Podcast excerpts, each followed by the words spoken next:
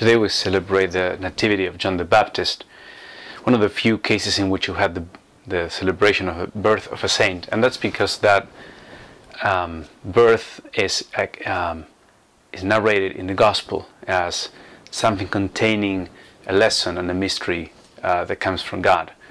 So let's go to the Gospel of Luke 1. Uh, I'll use the Gospel of the day, which is the actual birth in verses 57 and following. Um, the, three things that I'd like to highlight here. The first one is that um, the name that is given to John is given in a miraculous way, in a supernatural way. The tradition of the family would have said that Mary, uh, sorry, that Elizabeth and Zechariah should have named their first child um, after one of their, you know, her father or someone in the family, but they, this name was the one given by the angel uh, to Zechariah, and so um, initially it's Elizabeth that wants to, you know, give that name to the child. The relatives don't agree, and they argue with her, and they finally ask uh, the father of the of the baby, and Zechariah writes the name. So his name is John, and they're all very surprised. Well, this this whole narrative this has an important symbolism or, or lesson, I would say that, and that's that, you know, the kind of the name encapsulates a mission and the identity of a person in a way. And so, what the gospel is teaching here is that the identity of John is given by God in a way that almost supersedes or uh, goes around, you know, uh, ancestry and family traditions. So it's a, it's very clearly very you know someone who is being given to them in a very miraculous way for a mission that God has for for him. Um, and it's we always have this contrast in our lives. When you go to meditate this, you'll always find that there there is this sort of um, tension or, or or contrast because there are some things that God gives us through our families and through our culture and through um, you know the the ethos or ambience where we grew up. But then there's other things that He's inviting us to do in uh, transforming those traditions or subverting them in some ways or, or, or going beyond them uh, that are not contained in our you know education culture genetics. So this whole topic is one worthy of meditation by itself.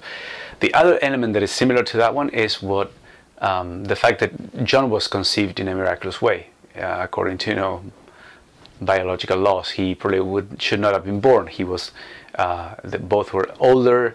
Um, they had Elizabeth had been barren all her life, so it's clear that also this is a child given by God because uh, his birth is miraculous in itself. Uh, and in, you know, not, you will notice the parallel that also um, whatever we see in John is a sort of mirror of Christ. You know, the gospel here is very much drawing this parallel between Elizabeth and Zechariah and Mary and Joseph. Jesus is also conceived in miraculous way as John was conceived miraculously. And then um, they're both, both their names are, are given in a vision uh, to the parents, uh, highlighting the, you know, that, that the fact that they're sent into the world with a mission that comes from God very clearly.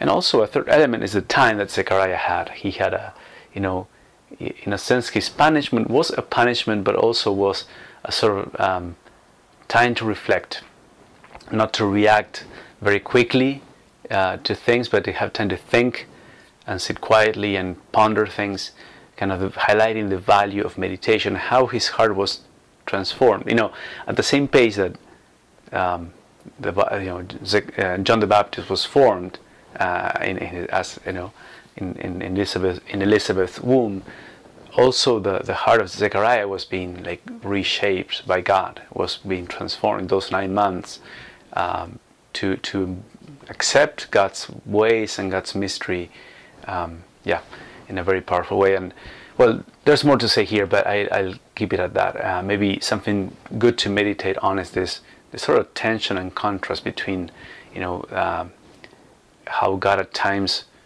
guides us and blesses us through the guidance of our families, our parents, our traditions, and how at times you know he intervenes very directly through signs and providential ways that sort of go beyond uh, those those human elements.